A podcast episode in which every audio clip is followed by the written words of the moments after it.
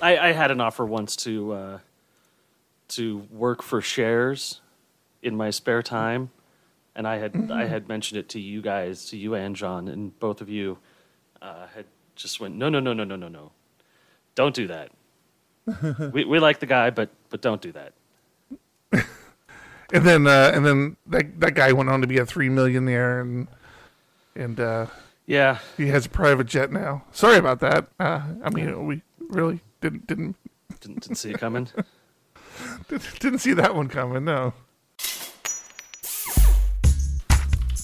It's that time of the week again, and you're listening to episode 157 of PHP Ugly, the podcast your mother warned you about.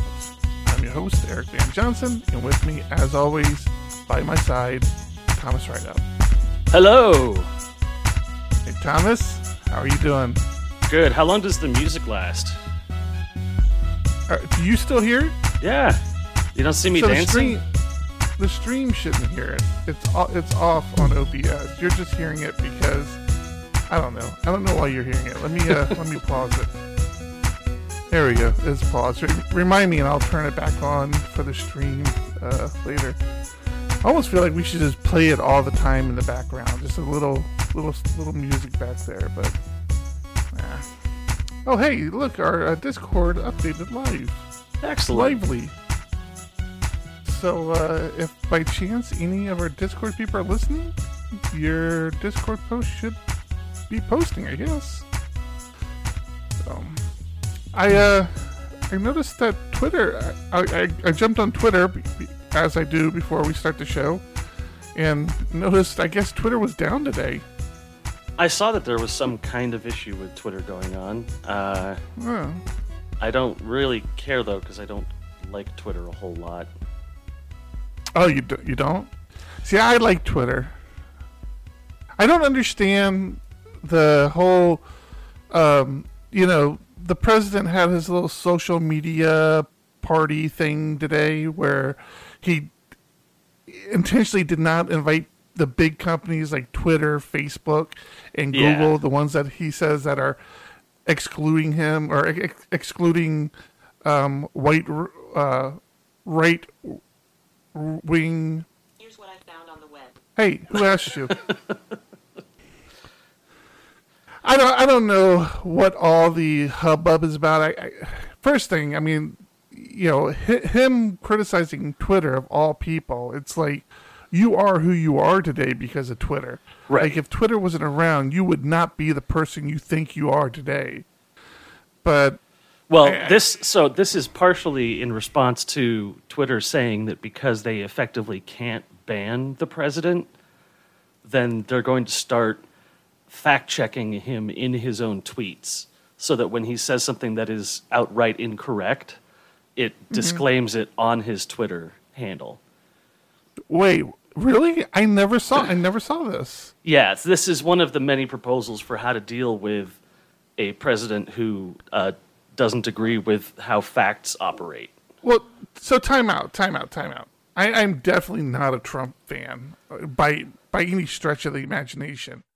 But are they singling him out? I mean, I know a lot of other horrible dictators who they should probably be doing this to Sure. before. I The- mean, are, the are they, issue- are they intentionally are they intentionally singling him out, or is this like a new quote unquote feature that they're introducing? They're singling him out because he has essentially violated the terms of service repeatedly, and people keep calling. true. People keep calling I- I- for him to be removed from Twitter for violations of the terms of service, Mm-hmm. but Twitter would then be engaging in an enormously lengthy legal battle if they were to try and remove the president from Twitter. So they, they have Hmm. to respond in some way for these high value or these high profile people who consistently violate the terms of service. Hmm. And yeah, it's it's a mess, man. It's such a nightmare. So what what is what is his gripe with? uh, So I understand Facebook, and again, I think it's ironic that he pointed out Facebook because I felt that Facebook has been one of the social media streams that have been pointed to of saying this is why we have a shitty president because these sort of uh, platforms can be manipulated and you were only seeing you know this and that and facebook was one of them because facebook you know you have your quote unquote friends and people you follow but facebook decides you know it curates what you see and how you see it and twitter i've always felt like twitter was more of a, a so you can you can tell twitter hey you know give me the stuff you think i'll be interested in first but you can also turn that off and with Yeah. twitter Twitter is different than Facebook for me because you know you're you're very you're very deliberate on who you follow on on Twitter. Like Facebook, I have family members who you know friend me, and what am I going to do? Not friend them back? You know, so of course I friend them, and and that's where things get a little murky. And I don't know. I feel like Twitter is very different than Facebook with as far as you curating the list you want to see. Um, yeah, I don't know. Uh, give me one second, because I can give you the the exact problem that we have. Okay. While Um, you're looking that up, I, I I do know that I mean like Google again. I know I know there's been this huge push pushback not only from the the extreme right or, or the right in general, but from a lot of content providers on complaining about how you know Google might be favoriting their content over you know some other content creators' uh, work and pushing their work down and so I know there's been a lot of back and forth in this, and you know, in this realm, it's meant to be very political. But I think I think YouTube have has bigger issues as far as the way they have to make a determination how they're handling streams and recommendations and things like that. Um, that seems to be a general kind of dialogue that's going all across the YouTube platform. Is hey, you know, I I was making six figures a year now I'm making, you know, 10k because YouTube decided that they didn't want to promote my stuff anymore because, you know, it was in competition with their stuff or they didn't agree with what I was saying or this or that and the other thing. So there's this thing called Section 230. Um, Oh, I didn't I didn't realize you're bringing up section 230. yes. So I have no idea what that is. Section 230 provides protections for uh, websites that aggregate data instead of published data. And Google is protected under Section 230, where if they're linking to somebody's personal blog that has death threats on it, they're not responsible for the content of the blog. Whereas Twitter is a publishing platform, so they're responsible for the content of what's put onto their site. Hmm. So Twitter, now this this hasn't gone through a legal test yet, as far as I know, but Twitter is in the situation where they have to police their own users because they can be held legally responsible for what the users do. So when somebody is stoking the flames of hatred on Twitter, they have to do something about it. Hmm. Okay. And they're, they're, they're stuck in a weird situation right now where there are people who are prominent that are getting banned from Twitter, getting deplatformed, like um, the InfoWars guy, uh, Alex Jones. They're getting kicked off of Twitter and they're throwing this huge First Amendment rights censorship thing in the air, you know, fully not understanding that the First Amendment does not apply to platforms not provided by the government. you know, Right, right, right. Private so company. they can they can suck it, but they're still throwing a giant fit about it, and they're gonna be it's gonna be a problem in the future when when these radicalized people are losing their voice online and blaming co- corporations for it. Um, and they're just stuck in a bad situation with the president who is continuously violating the terms of service, and then they can't ban him because the outcry would be enormous. So they're they're trying to mitigate their responsibility in some way or another as to what he says and their responsibility to people who can read it.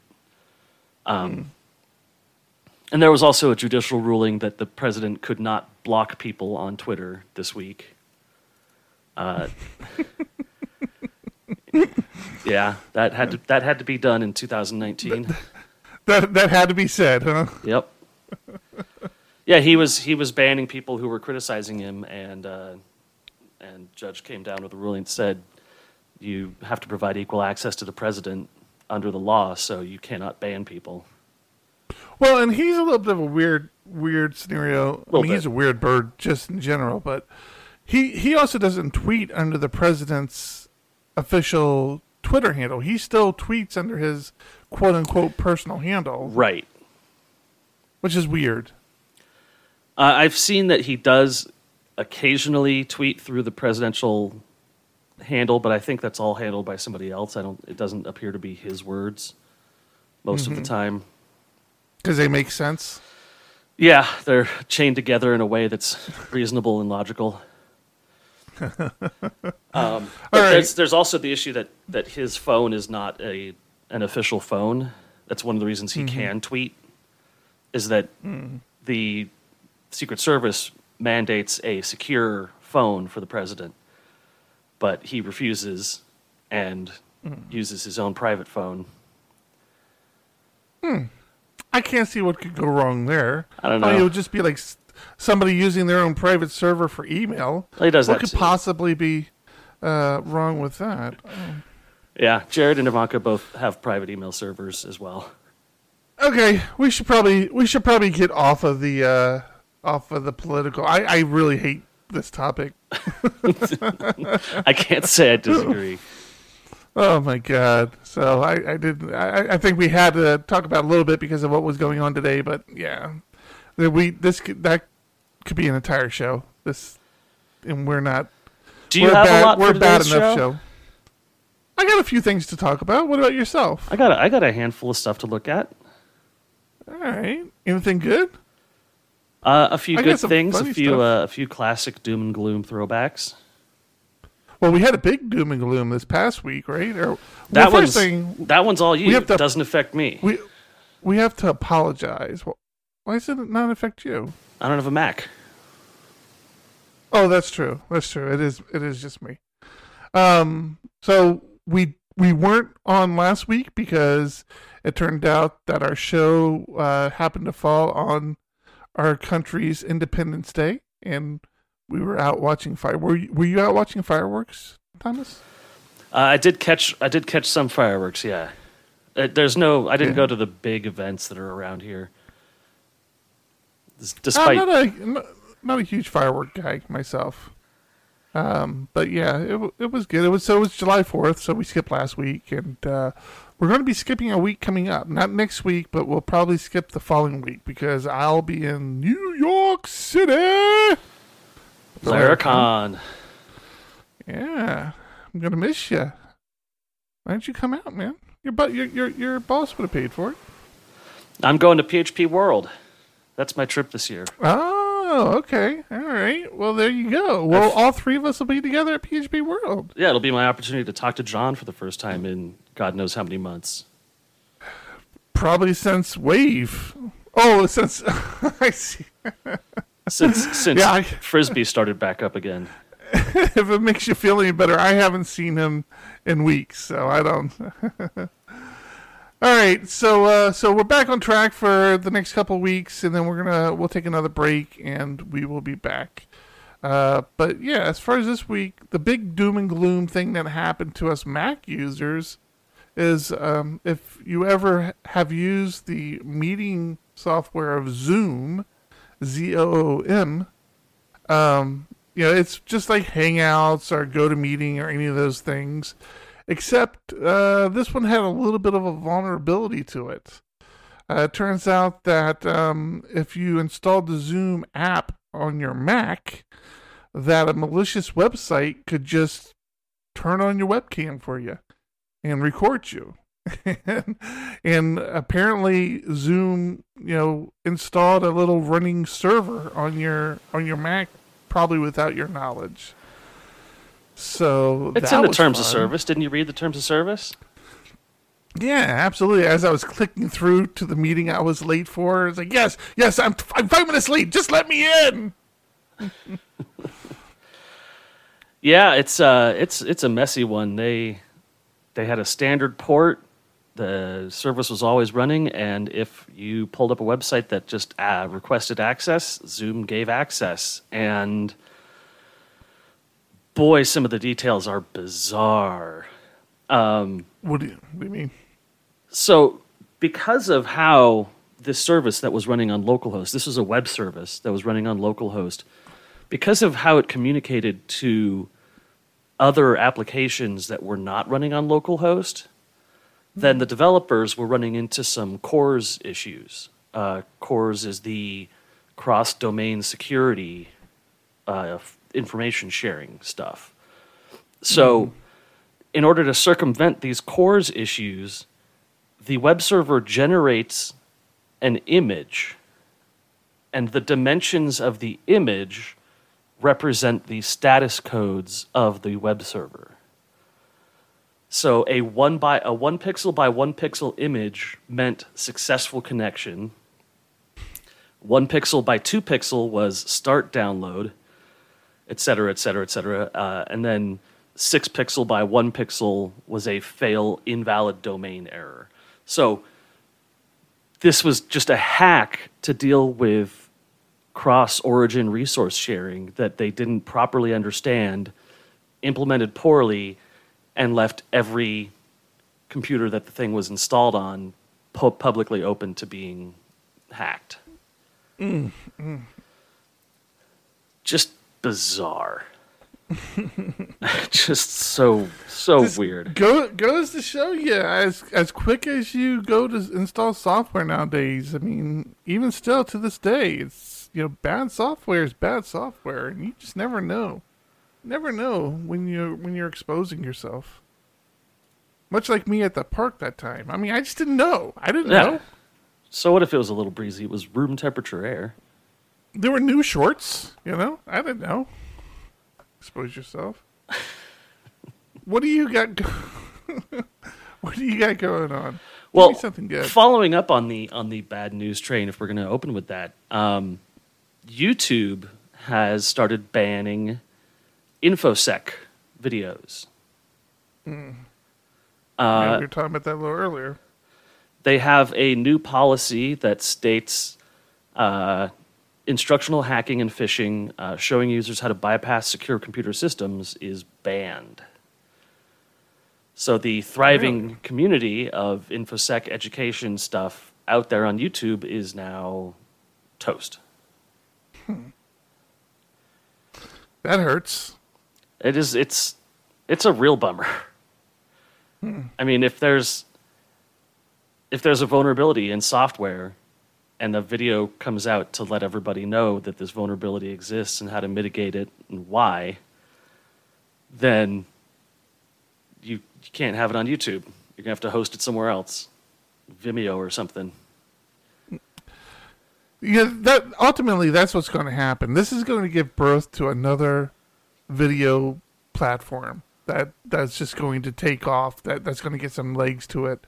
Because because up until recently, I mean, there's a couple of others out there, but nobody really holds a candle to YouTube. I mean, YouTube is just this this monster that's just you know running over everybody. Well, you know what people have been doing is petitioning Pornhub to run a safe for work domain.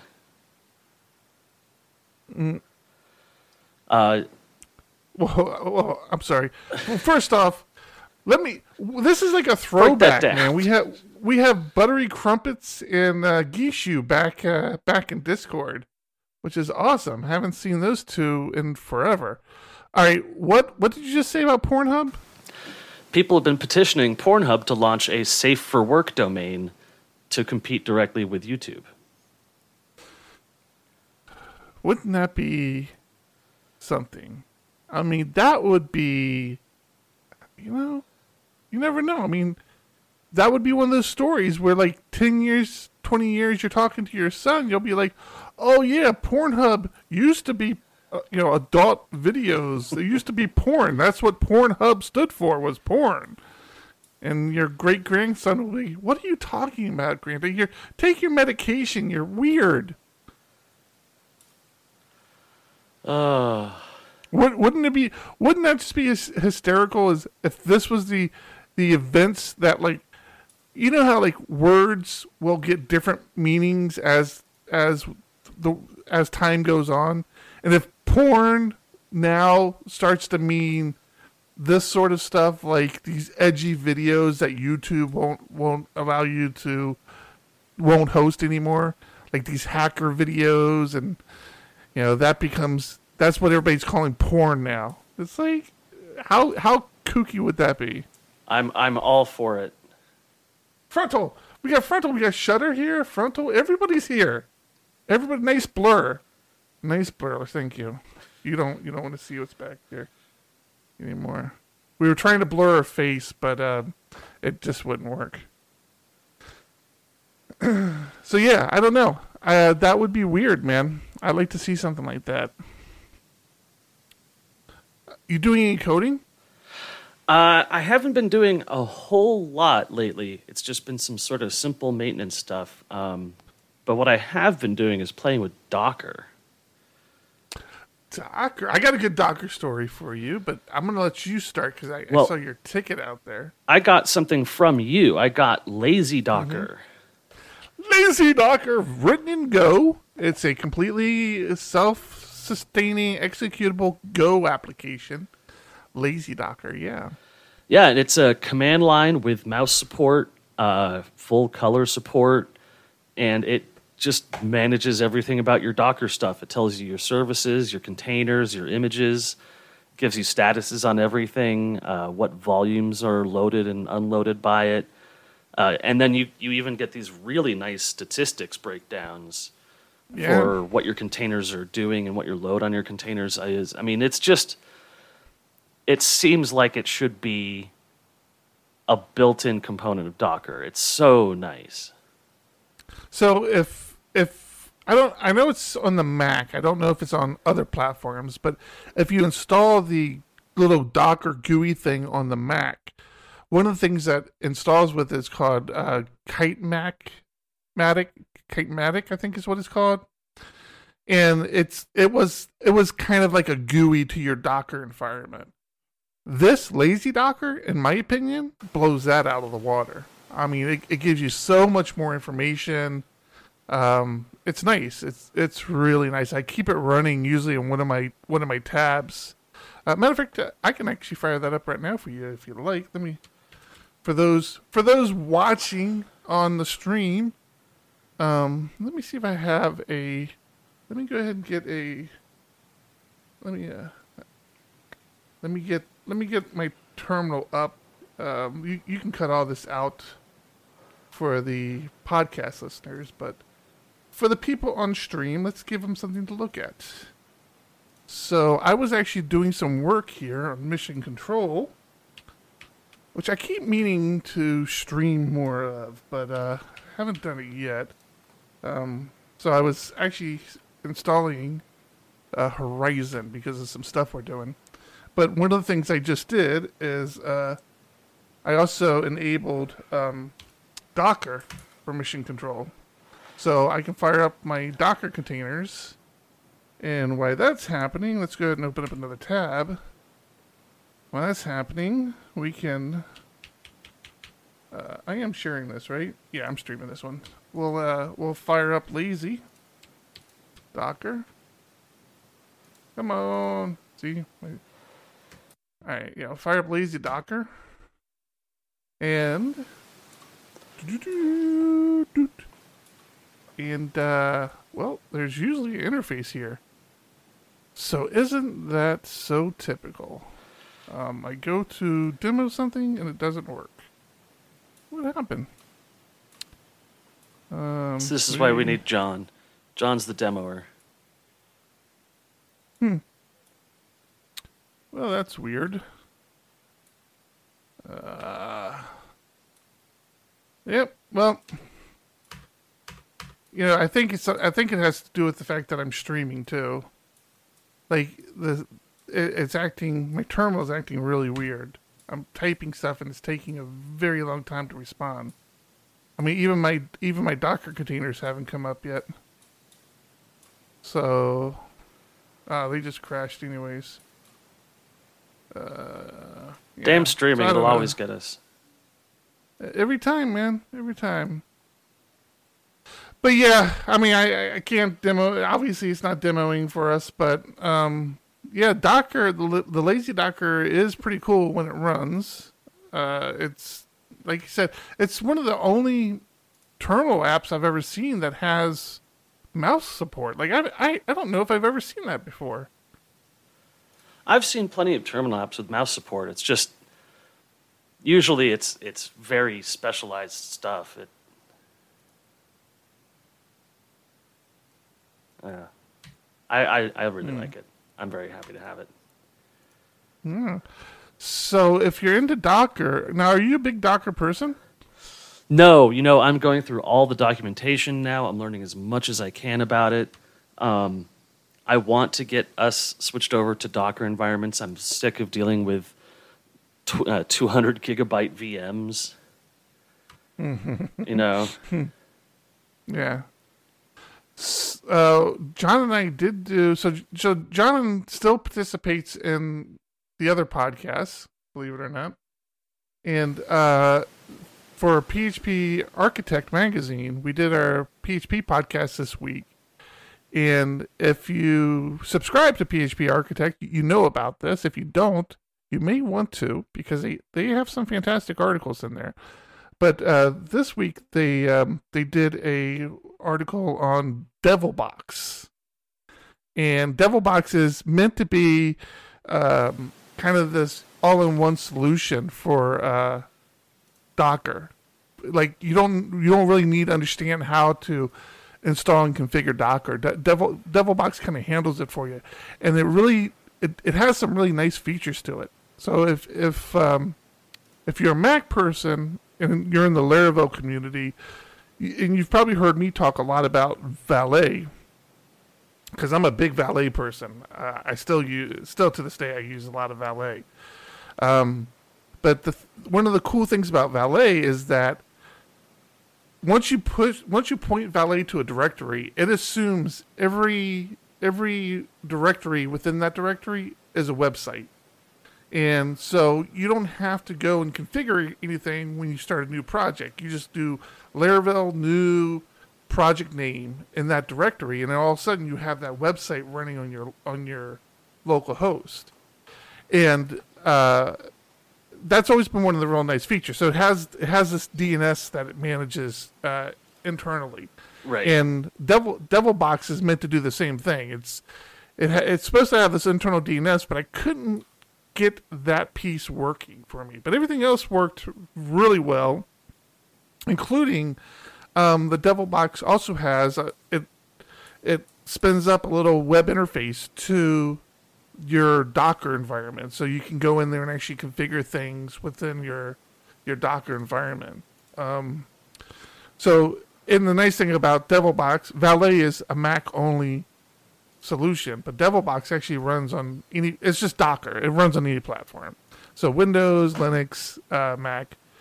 Um, really cool. I actually ran. I, I, I was playing with this a little bit yesterday, and uh, I, it's it's one of these weird things where I know enough about Docker where this sort of solution irritates me. It, it, it's it's like it gets in the way. It's like okay, I don't need this, and this is bothering me, and I know how to configure this. So I don't know if I will personally use this, um, but I can definitely see somebody who doesn't understand Docker, but knows enough to get it up and running, wanting to use this because this this essentially becomes your uh, your your whole system for Docker. I mean, you can you can customize what versions of PHP, what databases you have, whether or not you're using Redis. You can even use things that are NoSQL solutions, and you just you just get up and running. So, so if you've been struggling with getting Docker going, you, you might want to check out devilbox.org, and I will add that to the show notes as well. See, now I'm gonna have to check that out. It's cool. It's really cool. And like I said, it's meant to be. I mean, it's essentially meant to be a whole system development environment. But see, I'm still.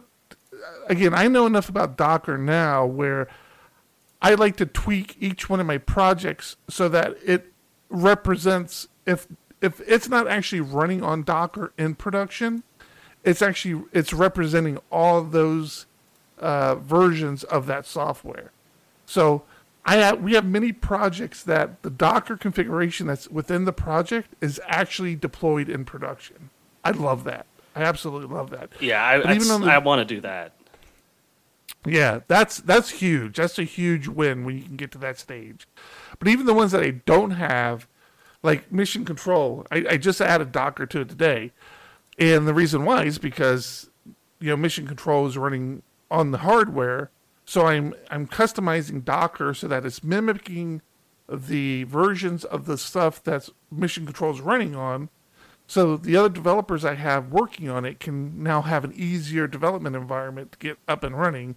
And then ideally, what we'll do is we'll make Docker run production for us.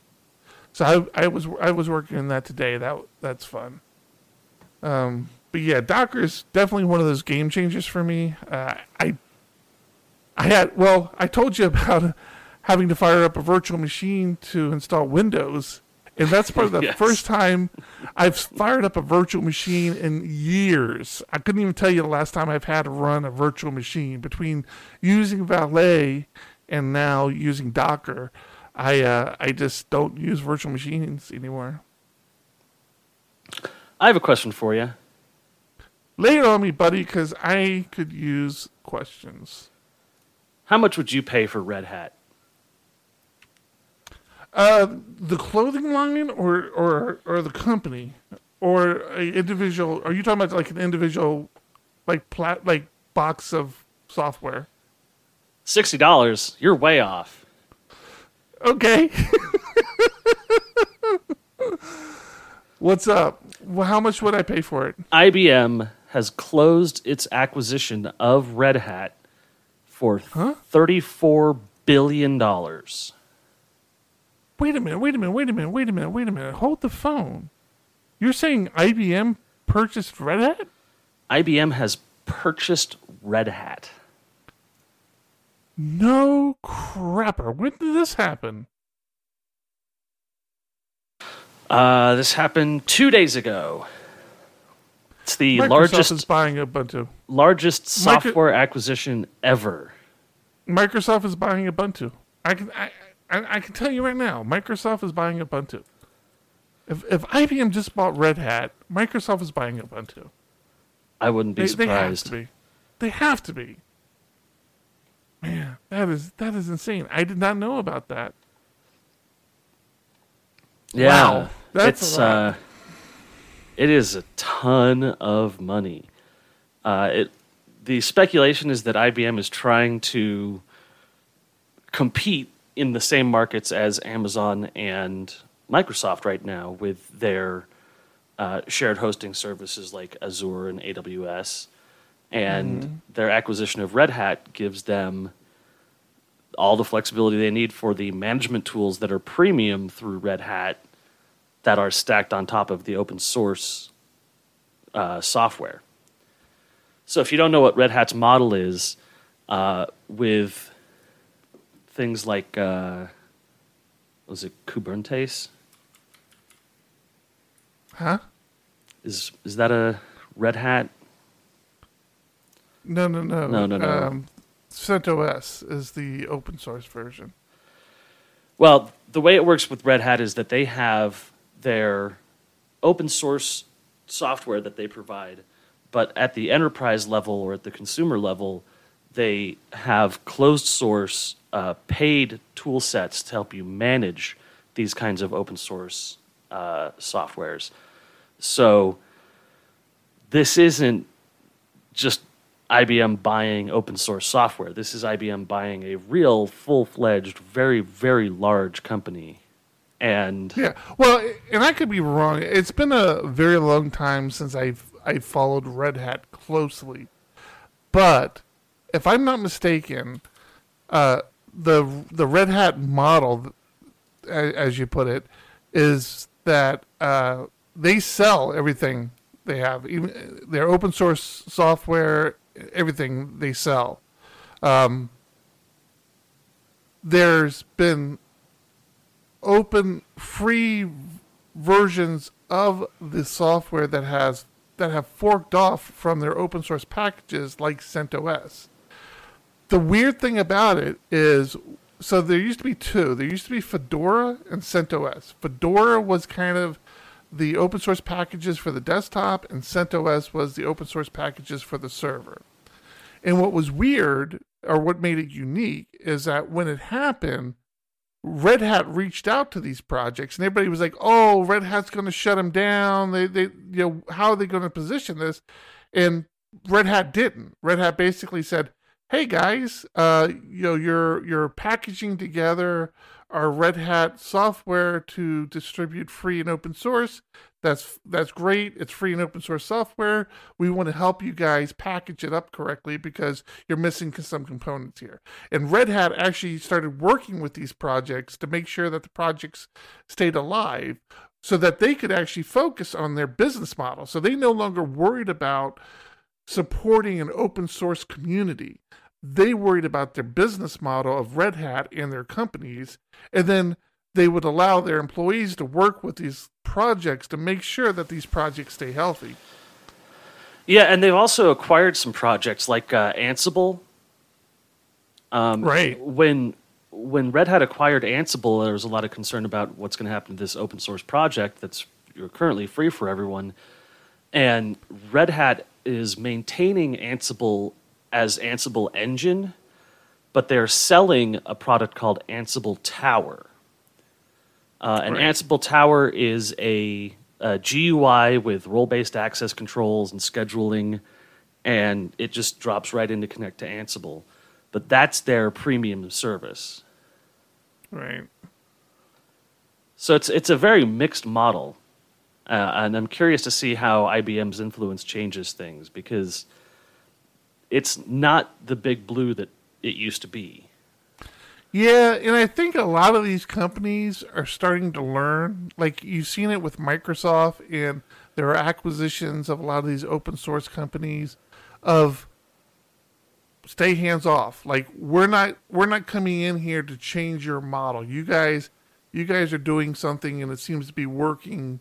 You know, we're here to support you and then make some money off of it Yeah, and hopefully IBM kind of follows that lead of yes, we're not going to come barging in here and switching everything around, not like um, Oracle did with Sun and Java. what Oracle Oracle does with everything they touch. Yeah. Man, that that sucked. I re- I lived through that day, those days, man. I, oh my! But it runs on five billion devices. Java, yeah, yeah, it does. Runs. If that's what you want to call it. I want to. I want to see this. I I need to know more about this ticket you have on here. Which one? Webpack not working if it's Monday. Yeah, man. How awesome is that? Uh, I gotta open up the link. I, I gotta refresh my my memory of it. Oh, wait, where's the link? Oh, there it is. Uh, yeah, I saw this. I think this came in on Twitter or something, and uh, I saw that it was on Jeffrey Way's uh, repo for Laravel Mix, and uh, talking about um, you know Webpack having issues and this and that. And I'm like okay, well, you know that that's interesting.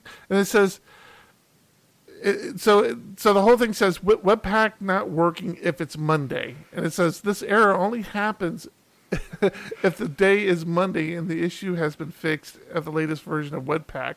So apparently there was something written in Webpack that if you tried running it, try to do it like an npm run watch on Monday, it would like crash. I'm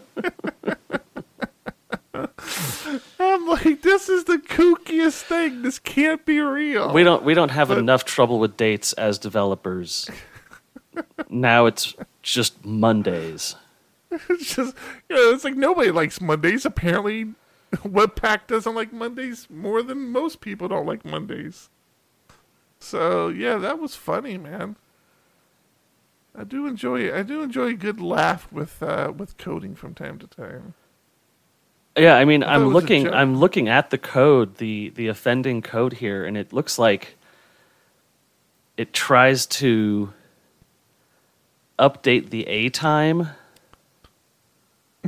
it tries to on Mondays. If you run watch, it tries to update something, tries to sync clocks with something, and it has started failing.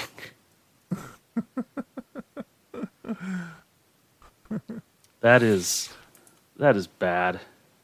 So I, I thought you were going. I thought you were going to my other my other story. I thought that's what you were going to ask me about. That one's funny.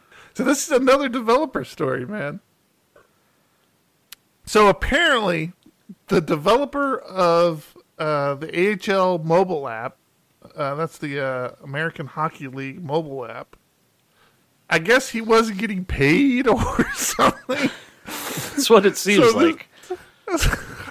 and uh, and uh, somebody threatened him. So this developer just decided to spam everybody who has the AHL app on their phone with notifications, and he he spammed it with uh, what did it say? Stuart Stuart Zimmel threatened to uh, punch Lan Bowman in the throat and, and he, he just and uh, he it, it just did it a bunch, and then it, it had another notification of uh, Stuart. Since I have no way to contact you, you owe me nearly six thousand dollars. I would ask you to to contact me about payment, and it just kept notifying, notifying everybody, and the uh, the response for from AHL on how to fix it is uninstall this app. Uninstall this app. like, if you see this notification, uninstall the app.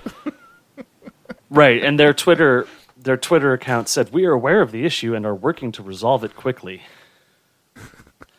I bet you are. Meaning, you know, they're, they're they're trying to get in touch with somebody in India who has the skill set of coding up a uh, coding a mobile app so that they can take care of it because they obviously nobody there knows what they're doing. Uh, yeah, I always. I mean, it's such a constant thing though of of outsourced developers not getting paid, or people saying do it for exposure, stuff like that. It's just Oh, oh, e- even I mean, even when you're when you're a sole developer, uh, a sole contractor, you get approached with that all the time, or or the the classic. That's so dumb. I'm not ha- I'm not happy with your work. I'm not going to pay you for it. But as a company that we have, Diego Dev, you know, we're a small group. We we still get that you know, people will come to us and like, well, we can't pay you now, but this is going to be, you know, the next Facebook, Uber Eats app, and it's going to be awesome, and you guys can have a percentage of it. It's like, no, we don't, we don't work like that. Yeah. that's not an option. call me when you get You your know? when you get your round one funding from your VCs. Then I'll listen. Yeah, it, it just amazes me to this day. There's so many people like that. I had, I had uh, somebody I, I actually respected very much, who came to me as Diego Dev. He he knew we had started this company. We'd prob- probably been in business for two or three years by this point, and uh, we're doing well. You know, we, we we weren't at the level we're at now, but we had like three or four developers, and we were slowly growing. And um, came to me and says, "Hey, you know, I, we have the small." Small little shop here, and we're, we want a website. If if you guys want to do it, uh, you know, we can't really pay you, but we'll give you the ex- exposure. You can put a little logo on our site saying it was developed by you. I'm like, Gee, thanks. are you serious? I don't know. It's like, are you are you serious? Really? Twenty First bucks thing- says I, I could log how into your website and put it on there myself. no. So that that just never stops. That that is always happening, and and it's you just you just have to have kind of a across the board, you know, stance. I mean, even even John and I had made some bad business decisions in which we we had agreed to break from our business model, which is you know the the main thing with our business model at Diego Dev is we don't do hourly uh, quoting. Um, we don't do manpower quoting. We don't give you. Uh, we don't do quoting based on deliverable timelines or anything like that. What we do is we say, okay, here's our retainer. You pay us that much money a month for however long you want, and we'll just work for you. We'll be your developers, your IT people. So if you think a project's supposed to take four months, we'll give you an estimation of whether or not we think we can accomplish that in four months. I mean, you know, we we're not saying we can, but we'll you know we'll give you some reasonable ideas of what can be done, and if you're not happy with it, you drop us. That's always kind of been our model, and it works very well for us when when we get that model going. But occasionally we we have people like, no, no, no, I really want to do an hourly per developer or something along that lines and we'll, you know we because we're trying to you know this really happened in the past when we were still trying to get our company established so we would make these compromises and every time it would bite us in the butt man every damn time Yeah. so we yeah. definitely stopped doing that I, I had an offer once to uh, to work for shares in my spare time, and I had I had mentioned it to you guys, to you and John, and both of you uh, had just went no no no no no no no, don't do that. we we like the guy, but but don't do that. and then uh, and then that that guy went on to be a three millionaire and and uh, Yeah, he has a private jet now. Sorry about that. Uh, i mean we really didn't didn't didn't, didn't see it coming. didn't see that one coming no I have uh, I have some stuff uh, to close out the podcast with. If you want to go through it with me a little bit. close out the. Are we? Are we there already? Wow, this is Amazingly so enough. weird. It's like without John here, you you like you're ready to wrap up. Let's do it, man. This this the sound of snoring doesn't uh, it, it doesn't slow time down the way it normally would. uh, PHP seven four. Are you excited? no, I am so excited. lay it lay it on me. Why? Why? Why would you be so excited? So let's go the, the quick rundown of what's new. Um, spread operators being applied to arrays. Uh, it's ugly and makes things look confusing, and I don't like it. I don't like it one bit. Nope, don't like it.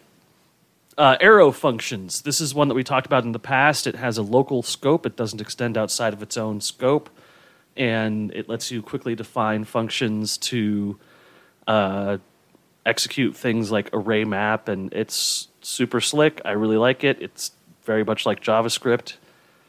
Uh, so I dig that.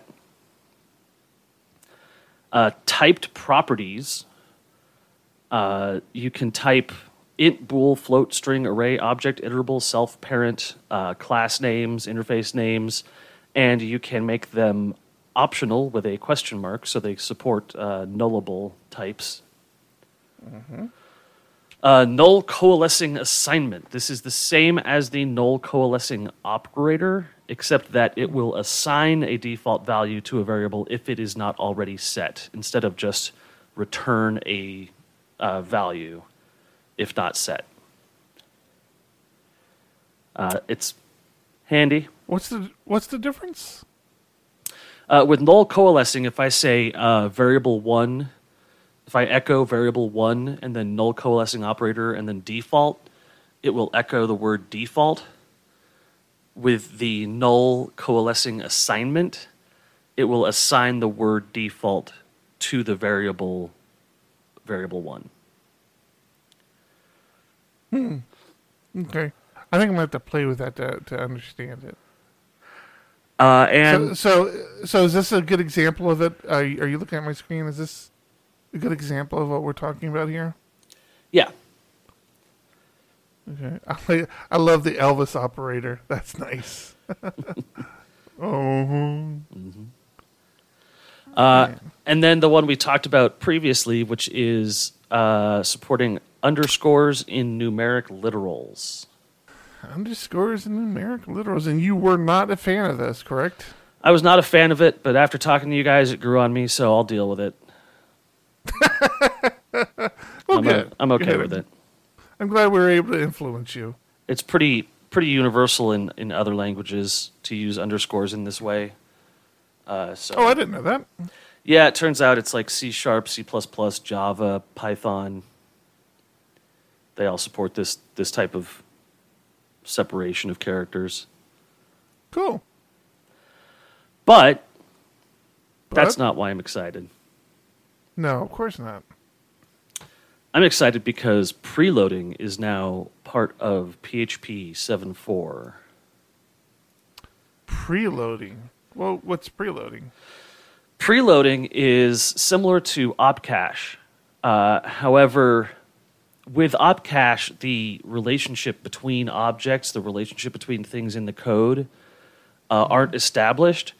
However, in preloading, those relationships are established, and the interaction between everything uh, is much faster. It's it's it's almost like compiling, uh, almost Really? the the trick here with preloading is that you have to say which files are going to be preloaded. You have to write a script that is executed by the uh, FPM, and if those files change, FPM will not pick up on that automatically. It will a it will have to be restarted to pick up on file changes. Not a huge deal for me. Uh, my production stuff it restarts the web server when we do pushes, so I don't I don't care about that.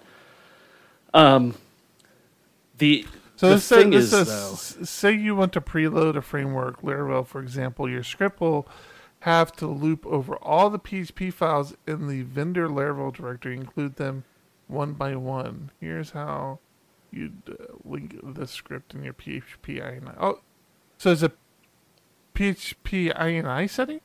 it is so the PHP INI you point it towards the script that picks the files that need to be pre-cached or preloaded, and that script returns you know just an array of file names, and those get preloaded by the opcache compiler. Um, this is a significant improvement in performance. Um, some sample scripts are showing upwards of 13 to 16 percent uh, improvement in performance. 17, yeah. But what I'm anxious about is the composer community took this as their call to action. And so, right now in development is a functionality for composer to generate this preloading script. Wow. because as one of the developers for composer found uh, preloading everything is not optimal if you find out what your quote unquote hot classes are and just preload those then you get significantly improved memory usage and performance um, he found that in his test script, he got 16% improvements with hot classes and only 13% improvements when caching everything. And so, this idea of identifying hot classes is being rolled into Composer so that you can just say, Composer identify hot classes, or Composer cache everything, or whatever the And that- that would be- will be. that would be like a uh, that would be would would that be something like the maintainer of a framework would do like they would know what what classes should, would be best this thread is extremely long and i don't understand a large amount of what's being said in it. Um, they're talking about pointer value sizes and thresholds for memory opcache memory limits and it's it's a lot of stuff So I don't understand it completely, which is why I'm glad that Composer's taking it over because I'd rather Composer handle things I don't understand. that's exactly what. That's why I'm asking. Is like, is this something I'm going to have to figure out, or are maintainers of the projects going to figure this out for me? I believe nothing else- Composer itself is going to figure it out for you. Well, I mean, Composer wouldn't be able to know what hot classes there would be. I mean, there's no way for Composer to know that. No, but it could tell uh, frequently linked libraries or frequently frequently uh, That's true. referenced stuff. Yeah. So you could say, you know, my my classes that are referenced all over the place, as well as I mean, if it's Laravel, then cache your HTTP classes and stuff like that. You know, it's I'm sure there will be a little work that you will need to do, and that I, I highly doubt that uh, Taylor's going to drop in and set all the settings for us, but I'm sure somebody will.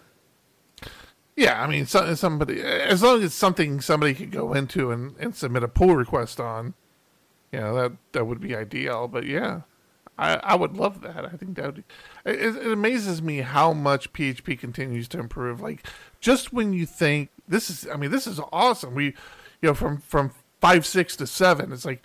The, these performance increases are incredible. It, it won't get any better than this, and then it continues to get better and better and better. I really hope other developers don't figure this out. Like uh, the developers who hate PHP, I really hope they don't figure this out and start to want to code in PHP because I don't want to fight more developers for contracts. I don't think you'll need to. There's still that one article out there that says that PHP is bad. They keep pointing at that one. There you go. As long as that stays out there, keep keep the uh, keep the haters hating. Yeah, and I'm I'm sure as Buttery Crumpets mentions here in Discord, I'm sure there will be alternatives to this. That Composer is just one way of doing this, but you could very much pull up a log file or Blackfire log and determine from there what your hot classes are and set optimal thresholds for everything. Um, because it's a script that you define yourself, you'll be able to mm-hmm. do pretty much anything you choose to do. Um, You mm-hmm. can write your own script to look through your log files and point them towards the right classes. Mm-hmm. I just yep. I wish the I wish Laravel routes were better. What what problem do you have with Laravel routes? They're not the most parsable. It's Laravel routes are one of the things that have had the most change in its documented usage. I still see people with a lot of routes that aren't named and that they use the route function to point to a URL endpoint instead of a route name. Or the the uses method. Uh, it takes a string for the class name and the method name, and it's not the most parsable thing. Um, and if you're using route caching and you have a route that's got a, a function call instead of the array reference, then it doesn't properly cache it. Hmm. And more and more. I just I, I have lots uh, I- of complaints I- about routing in Laravel, but I don't I've have always a been a fan. solution. Yeah, I've always been a fan of the routing. I, I've always liked it. So It needs a PSR. All right. Well, I don't know, man. I mean, I think we burned through this show pretty quickly. What do you think? Yeah, yes, good show.